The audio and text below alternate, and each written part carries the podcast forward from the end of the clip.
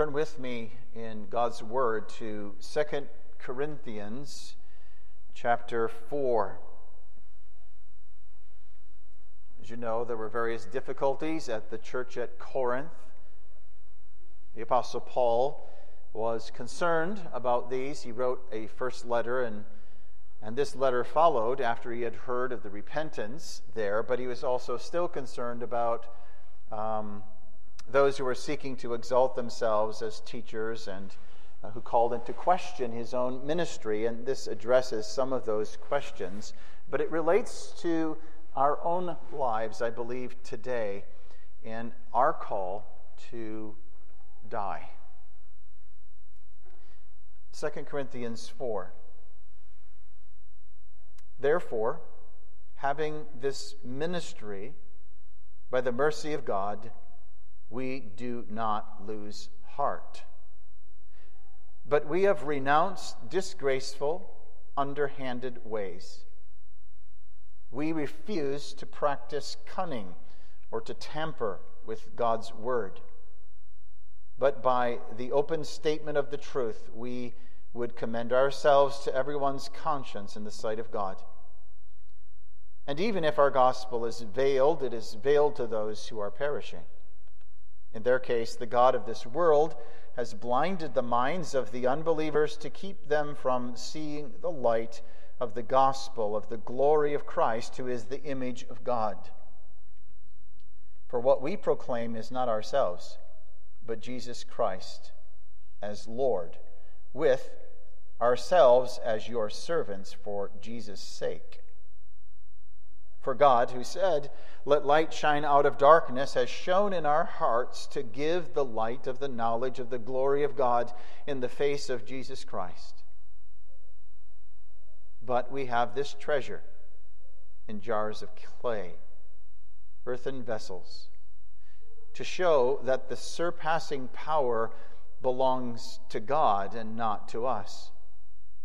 We are afflicted in every way but not crushed, perplexed, but not driven to despair, persecuted, but not forsaken, struck down, but not destroyed, always bearing about in the body or carrying in the body the death of Jesus, so that the life of Jesus may also be manifested in our bodies. For we who live are always being given over to death for Jesus' sake, so that the life of Jesus also may be manifested in our mortal flesh. So death is at work in us, but life in you. Since we have the same spirit of faith, according to what has been written, I believed and so I spoke, we also believe and so we also speak, knowing that he who raised the Lord Jesus will raise us also with Jesus and bring us with you into his presence. For it is all for your sake, so that as grace extends to more and more people, it may increase thanksgiving to the glory of God. So we do not lose heart. Though our outer self is wasting away, our inner self is being renewed day by day. For this light momentary affliction is preparing for us an eternal weight of glory beyond all comparison, as we look not to the things that are seen, but to the things that are unseen. For the things that are seen are transient, they fade away, but the things that are unseen are eternal. Well, this ends the reading of God's inspired, infallible, without error word. Beloved, in the Lord Jesus Christ, have you died today? I hate dying. It's painful. It's difficult. We revolt against it. It's not natural, a part of the way we have been created. We were created to live. And yet there's this seeming paradox, this seeming contradiction That as we read the scriptures, as we are called to live the Christian life, and we see it here, particularly in this chapter, die, live. If you go all the way back into the Old Testament, Moses is standing on the mountain with the two various groups of people of Israel and their tribes, one saying death, death, one the other saying life, life. We find these contrasts and these seeming contradictions with many words and ideas and, and thoughts. You have life and death, you have light and darkness. You have what we've seen this morning sinners and saints. You have time and eternity. And so many other things that are in seeming opposition or contrasted to uh, large degrees. And so it's valid, it's important for us to understand what, what do we mean by these terms? What does it mean to actually experience these realities ourselves in our spiritual walk? God calls himself the God of the living, not the God of the dead. He's the God of Abraham and of Isaac and of Jacob, the God of the living. So, what is Paul talking about here? He's dying daily and he's given over unto death, and yet he's alive. Well, I want to consider something of this from the passage we read. And in verses 10 and 11, I'll, I'll read them again. He says here, always carrying in the body the death of Jesus, so that the life of Jesus may also be manifested in our bodies. For we who live are always being given over to death for Jesus' sake, so that the life of Jesus may also be manifested in our mortal flesh. So the theme is living the dying life. And we want to look at three thoughts. First, the position and it's not found in our text in particular, but this theme of being dead and alive in Christ we will find elsewhere. But we need to establish this point first. It's the position, it's the standing of Paul, it's the standing of every believer who is in Christ, the position.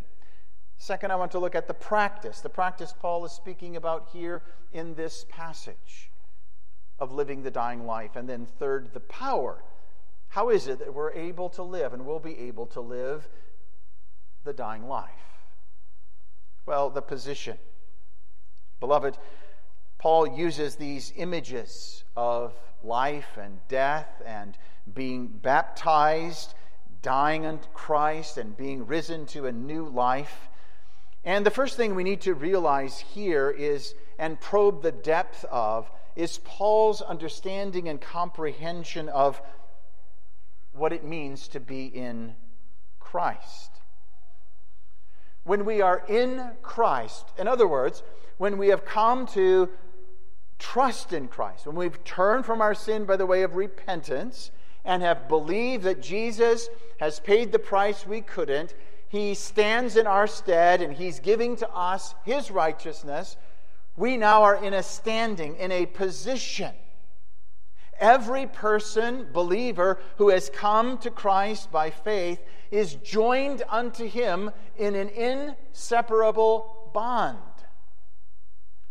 So that what was ours, sin and death, became his, and what was his, righteousness and life, becomes ours. That's, in essence, the gospel.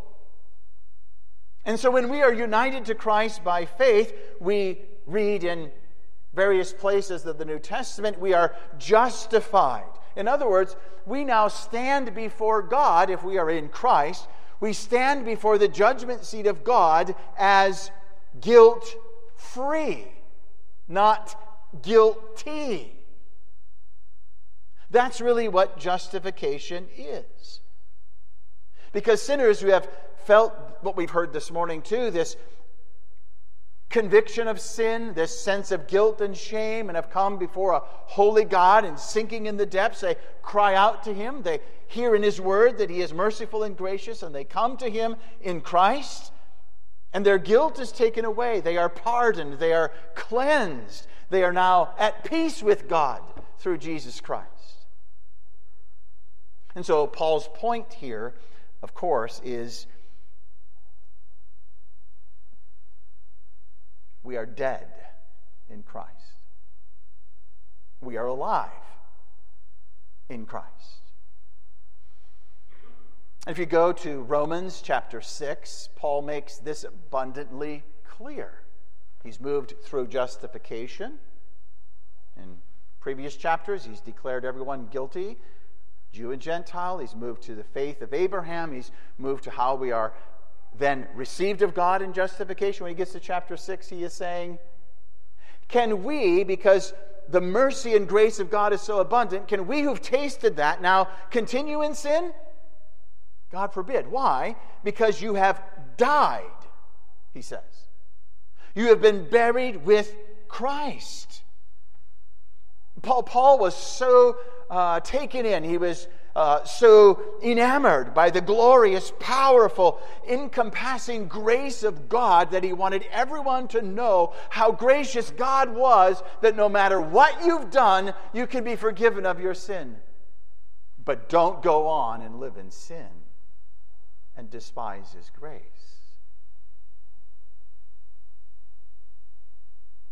And so he says, How shall we that are dead to sin live in it?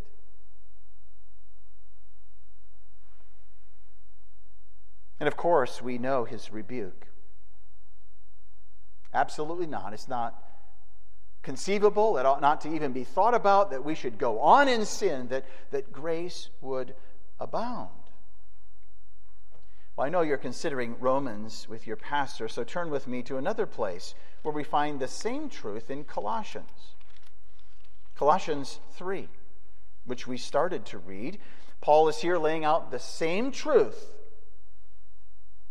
Colossians 3, where he talks about how we are risen with Christ. In other words, we've been dead and buried with him, so now we're risen with Christ. So therefore, he says, seek the things that are above. Set your mind on the things that are above. Because, verse 3, you have died. You've died. And your life is hidden with Christ in God.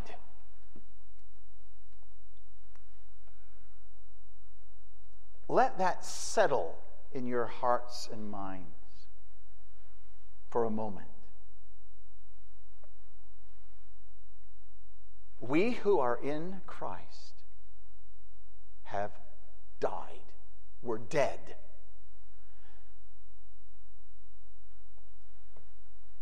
The old man is dead. Who we used to be has died. And if you're still living as you used to be and enjoying and reveling in sin, then you don't know what it means to be alive in Christ. Because that's Paul's point. This is the position. You are either dead to sin and alive in Christ, or you're still living for yourself in sin. And Paul makes this unmistakable connection with baptism as well. He does it here in Colossians as he does in also Romans chapter 6. And so we need to see our baptism. We, we don't often think about that. I, I don't often anyway. When you see baptism being administered, it's just not simply something that is pointing to the blood of Jesus. It is.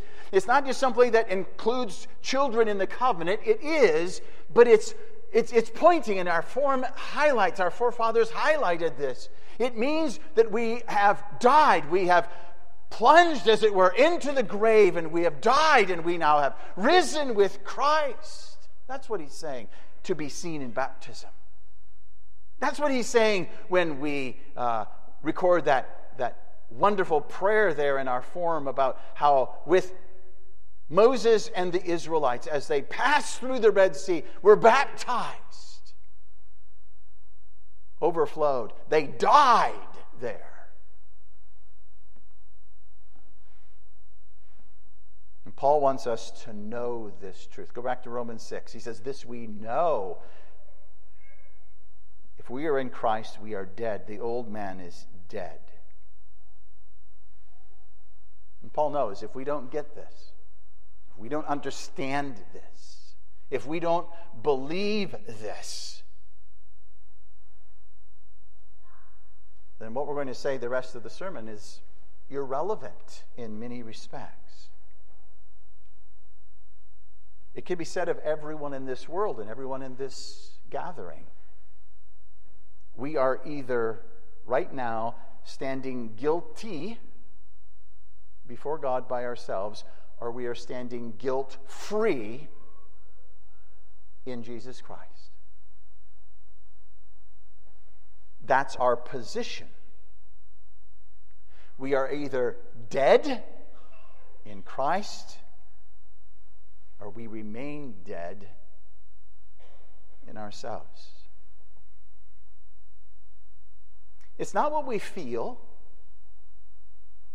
It's not what we might think in our own reasoning and understanding. You see, when a person comes to faith in Jesus Christ and they experience this struggle of remaining sin, and they may see their own corruption and say, How am I dead to sin? I see so much of this own sin in my own self, yet, how could this be?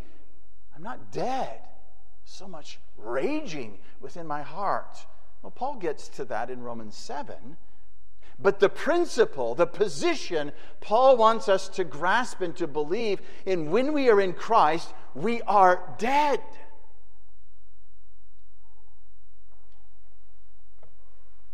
And Paul here then is writing to the believer. He's writing to the believers at Corinth. He's writing to us tonight here at this place when we have come as a poor sinner and trusted in Christ alone, and we have tasted of his mercy and his grace and the peace of God. And Paul is saying to us, you need to know this. The old man is dead. Dead is dead.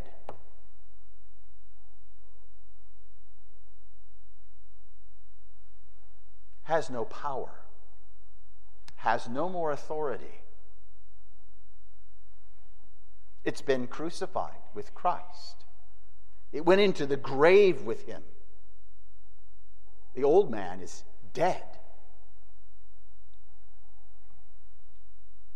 And this relates not only to our justification, but it's also related to our sanctification. We are sanctified. Paul goes uh, in Romans says also we are glorified. It's the position that all believers have in Christ that cannot be erased, it cannot be changed.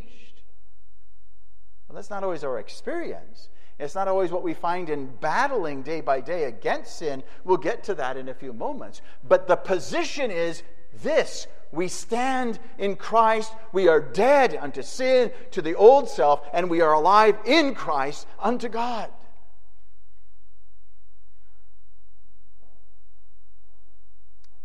What, it, what this means is that when we're born again by the Spirit of Christ, we have become a new creature. We are alive in Christ, a new man. The old man principle is dead, and the believer who is united to Christ is alive. His resurrection power, by his Spirit, he now lives within us.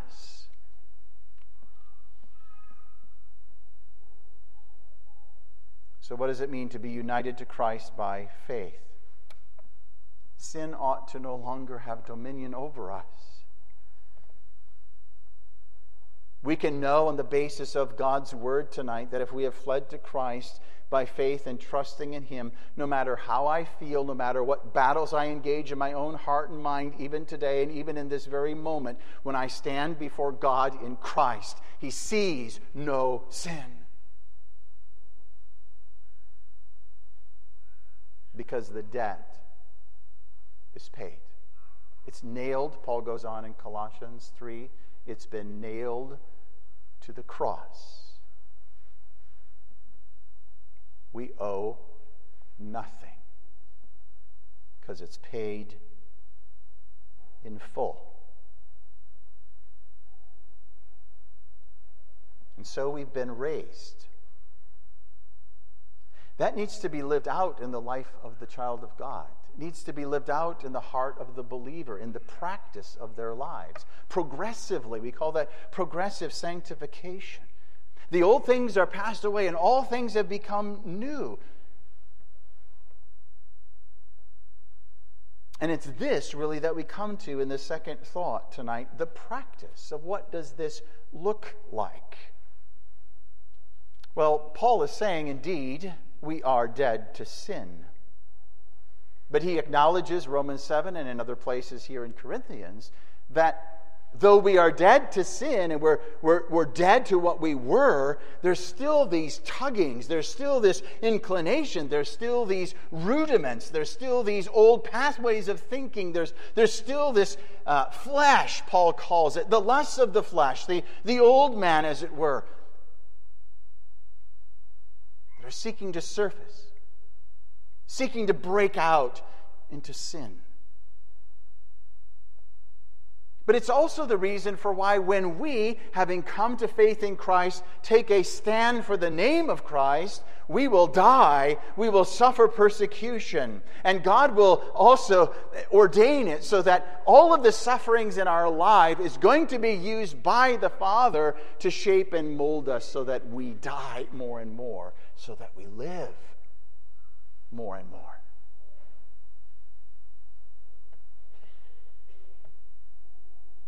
As we live each day, Paul understood, and we ought to understand with him. We are going to face challenges and difficulties that we've not dreamed of or understood would come upon our path, and temptations we have perhaps not thought about before. But each of these instances is not a mistake. If we believe God has ordained all of our life, including all that happens around us, that person ridiculing you or calling you a difficult name, or that person who's not respecting you at work, or uh, that family member who is giving you a hard time, uh, whatever it might be, is going to be used by God for your life and your death. Now, I see the Apostle Paul as I read him in his. Uh, letters to the churches, setting out two ways in which he was saying he, he's dying in actual practice of life. And the first way that he is uh, describing this dying life was when he talks about uh, mortification of sin, self denial. What Jesus says, He who would follow me, you need to take up your cross and follow me to renounce our hearts, sinful hearts, our lusts, our flesh, and to live in obedience to Christ. Go back, if you will, to Colossians, where we were reading, Paul naming the position. He goes on to say, verse 5, after he has said in verse 3, You have died. He says in verse 5, Put to death so it's both a position and understanding of we have died in Christ, and yet at the same time, he is saying you need to live this way. You need to be aware that we're called to continually put to death that which remains earthly in us sexual immorality, impurity, passion, evil desire, covetousness, which is idolatry. You used to, verse 7, walk in these things. You used to live in them, but now, verse 8, you must put them away anger, wrath, malice, slander, obscene talk from your mouth. Don't lie to each other. Seeing you have put off the old self with the practice and put on the new self, which is being renewed in the knowledge after the image of its creator. Put on, therefore, verse 12, compassion, kindness, humility, meekness, patience bearing with one another. If you have a complaint against each other, forgive, even as God has forgiven you. And above all this, put on love. We might say that Paul, in his understanding of what it means to be dead and dying, living a dying life, was to put to death the remaining corruptions in our flesh. That's the call of God to his children. We might call it inward mortification.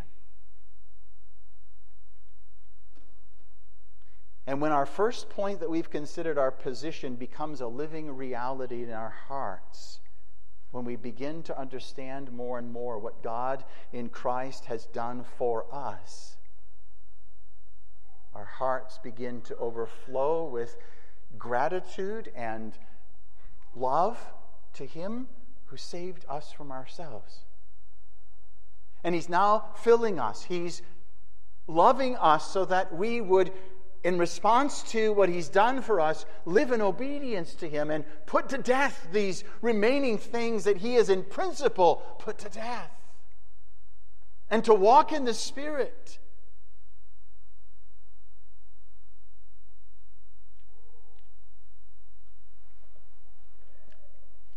Paul said in Romans 6 6, We have been crucified with Christ so that the body of sin was destroyed, and we would no longer see, serve sin because we are free from it. But you see, sin wants to live. Pride rejoices in itself. Lust want fulfillment of its pleasure. But Paul is saying, you need to kill it consciously, determinatively kill it.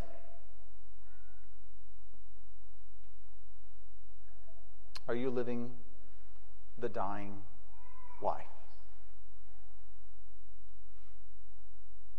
Inward corruption, mortified, crucified, put to death. It's not easy for our flesh but by the Spirit, it ought to be our delight. Because in doing so, we will experience the life and the power of Christ to live that way to his glory. We'll get to that in the third point.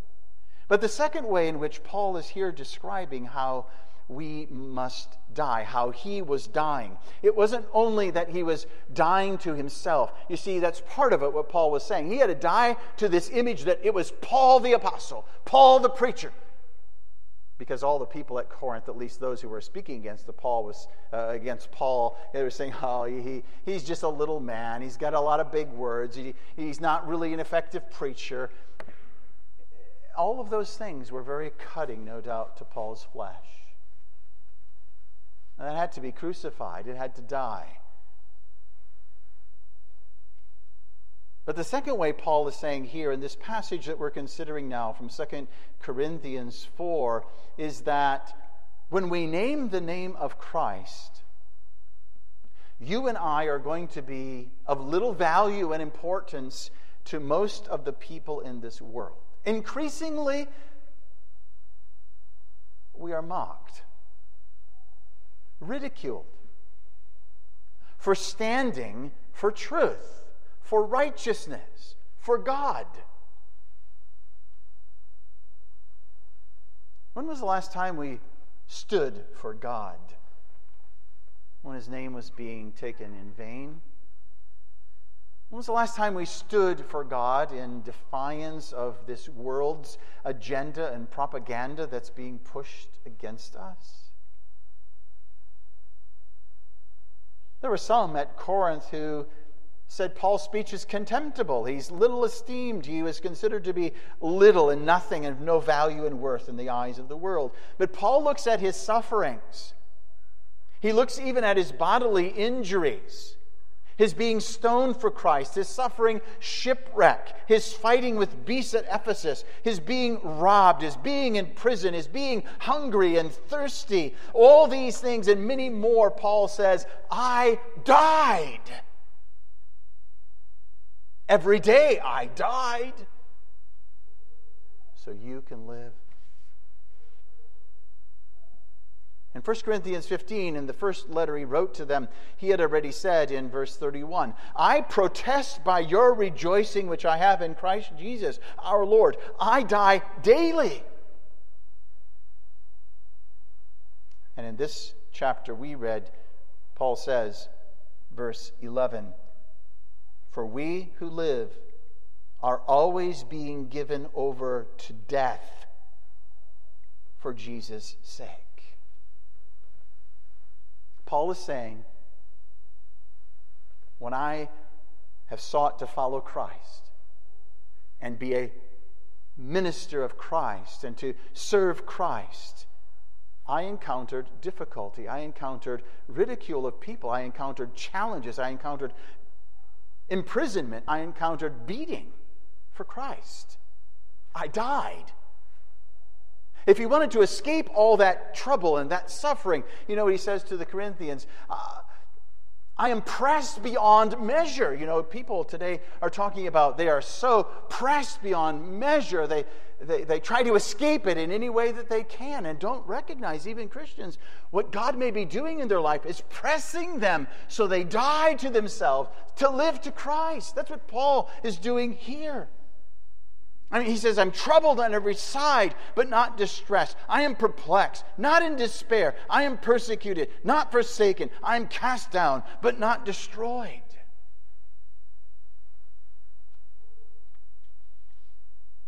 And he says in the very next verse that in this way he bears about in his body the dying of the Lord Jesus it wasn't somehow that Paul was adding to the sacrifice of Jesus' death and dying by his own. He was simply saying that when we follow Christ, you're going to die. That's what he was saying. Because this world disowns Christ, fights against Christ. And if we dislike dying, dying to ourselves, we will never live the fullness of the life that Christ intends us to live, even now.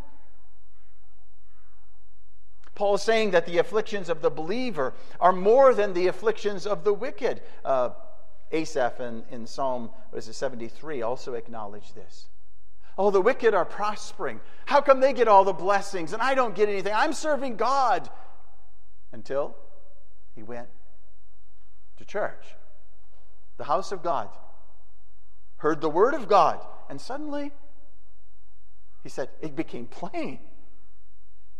The end of the wicked is death, the end of the righteous is life. And so the believer in all his afflictions even through his dying to sin and his dying in his body in various ways each day in which God has ordained our lives to be, in troubles and afflictions, in pain, in sorrow, in grief, in all these things. He's shaping us so that we cling to him. We find our life in him. We trust in him more and more. And what Paul is saying here as a pastor, you're called to the front of the line. As elders and deacons, as parents, we could say, you're called to the front of this line. And Paul has the analogy here of soldiers being brought back in captivity. They're in the front of the line to be led away to death. And just as Christ has laid down his life and he mortified in his body as a sacrifice for his bride, he calls us to do no different. And so, Paul in, in verse 12, he says, So then death works in us, but life in you. I think particularly of that instance, children, when Paul and Silas, they had preached the gospel. And the people who heard some, people who heard it, hated that message. Hated you got to leave this lifestyle and flee from sin to God. You're going to be punished if you don't. And they hated that message. And they took Paul and Silas and they threw them into prison. They beat them. And Paul and Silas are here. They preach the gospel. They were faithful to the ministry God had given them. And now they're in the center prison, waiting probably the next day to be put to death, literally until that night an earthquake set them free. And they see a jailer who had imprisoned them come to faith in Christ. And the door of the gospel opened to that whole region. That's what Paul's talking about. Death to me, but life in me in Christ Jesus to the glory of God. Are we seeking a life in which we die, a life in which we are ready to sacrifice our life, a life in which the world will mock us, a life in which we may suffer lack and the reproach of men for Christ's sake. Then we will be bearing about in our body the death and the dying of the Lord Jesus Christ, but we will not die, but live. The way to the crown is the cross. And the more we experience, the more we intentionally are putting to death and walking in the way of obedience to Christ, and even find ourselves dying in that path, the more we will experience in our heart. He dwells in us. He gives us peace. He gives us hope. He gives us life.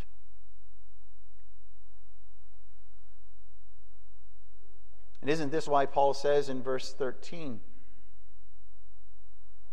He says, Since we have the same spirit of faith, according as it has been written, I believed, and so therefore I speak. Paul found this to be true. He had a life track record to show it. And he wants those at Corinth who are being despised and well as well and being set apart. He says, Know this. Look. This is what God's doing in me. He will do it in you.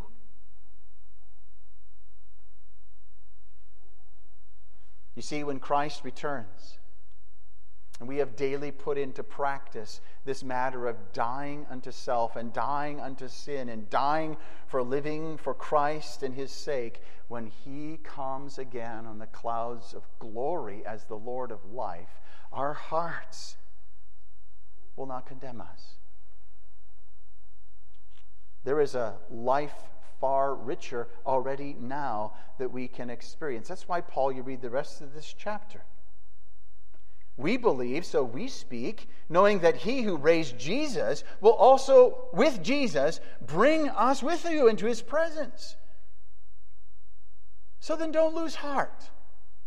He says, though our outer self is wasting away, our inner self is being renewed day by day. Dying flesh, sin, serving Christ, put to death by others, experience life within, the new man being renewed each day. He says, For this light momentary affliction is preparing for us an eternal weight of glory. Your affliction, my affliction that we experience, is actually, Paul says, preparing for us. There won't be a preparation for glory without this suffering, without this dying. It's an eternal weight of glory beyond all comparison. Because why? We're not looking at the things we see, but at the things we do not see. There's a book in the memoirs of General Sir Adrian Carton de Wiart. He died the year I was born, 1963. And in this book, he gives a description of his life. It was as if he was dying his whole life. He talked about how he fought in the Boer War. He was severely wounded. He fought in World War I. He was wounded seriously eight times. He lost a hand. He lost an eye. He was fought. He was also fighting in the Second World War. He was shot down and captured, and he tunneled his way out of prison camps. And he mentioned in passing the occasional finger, he says, that he tore off when the doctors were debating whether it would not be saved or not. And he, he, he never moped and whined, and he did not sue the army for his injuries or post traumatic stress syndrome.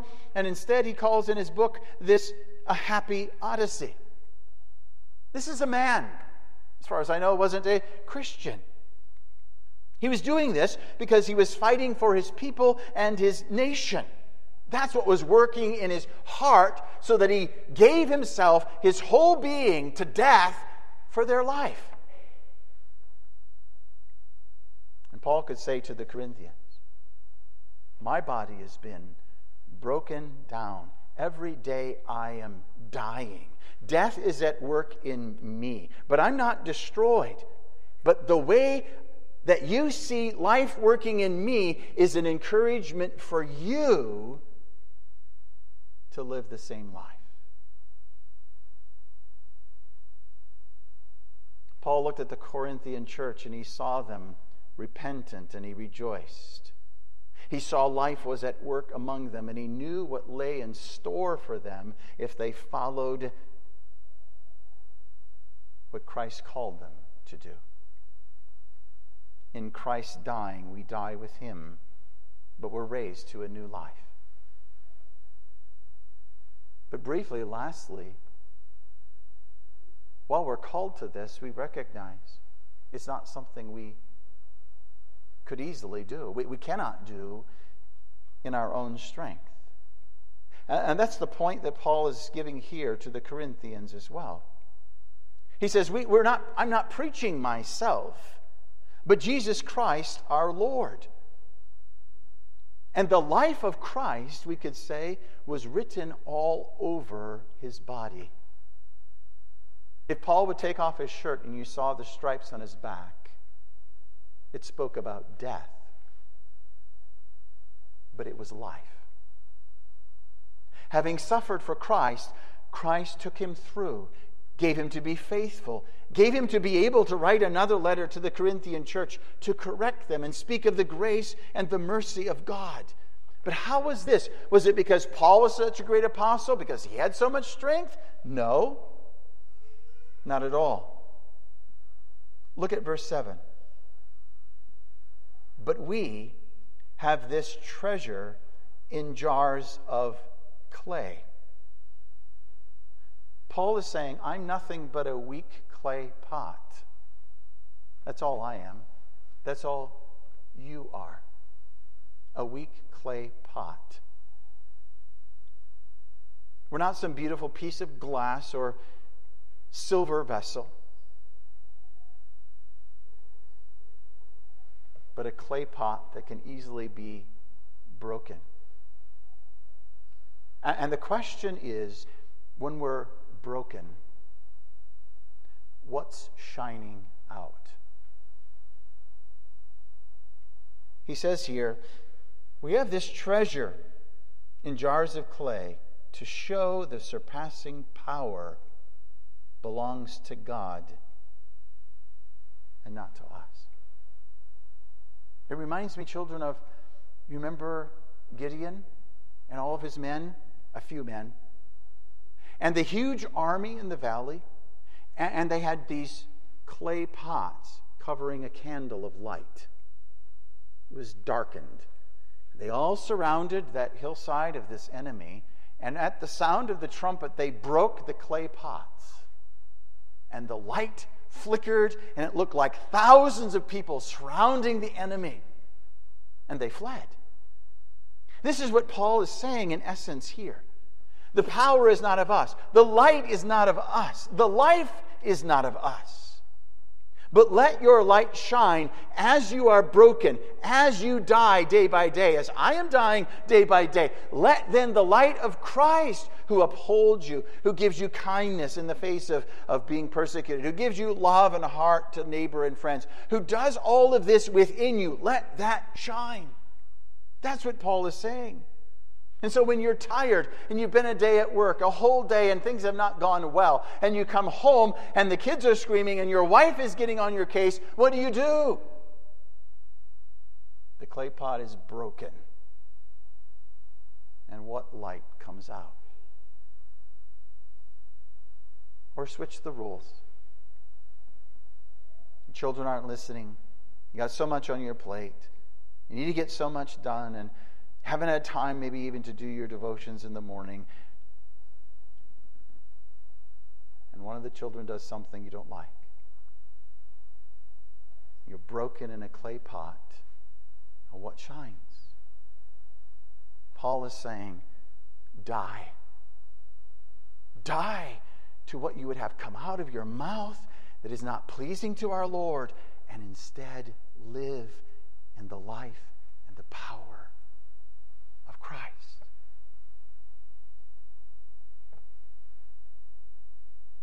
The weaker we are, the greater the power of God will be. And the more evident it will be in our lives that others will see it. And we, like Paul, can say, It's not of us, it's of Him. And to Him be the glory. We are simply vessels to be used in God's servant, and when broken, we ought to shine forth His light. That was Paul's experience, that was Paul's message. He could say, It's not of me. The source of this power is not of Paul, it's of God. And when you're broken this week, let that light, as you reflect it, you heard tonight, what you read about in this week in your devotion time, let the light of Christ shine. Are you living the dying life? Let's pray. Merciful and gracious God, we need your grace, your Spirit, your Christ. We don't like to die, and yet in dying we shall live. Help us to die to self, to die to sin, to die to those things which would lead us further and further from you, and rather to be clothed in life and light and righteousness in Christ. And so that as broken vessels being broken, the light of Christ may shine, and that others may be drawn to Him as well. Go with us then in this week. Forgive us, Lord, and help us to live in your resurrection power, the power that raised you from the dead. We ask in Jesus' name, amen.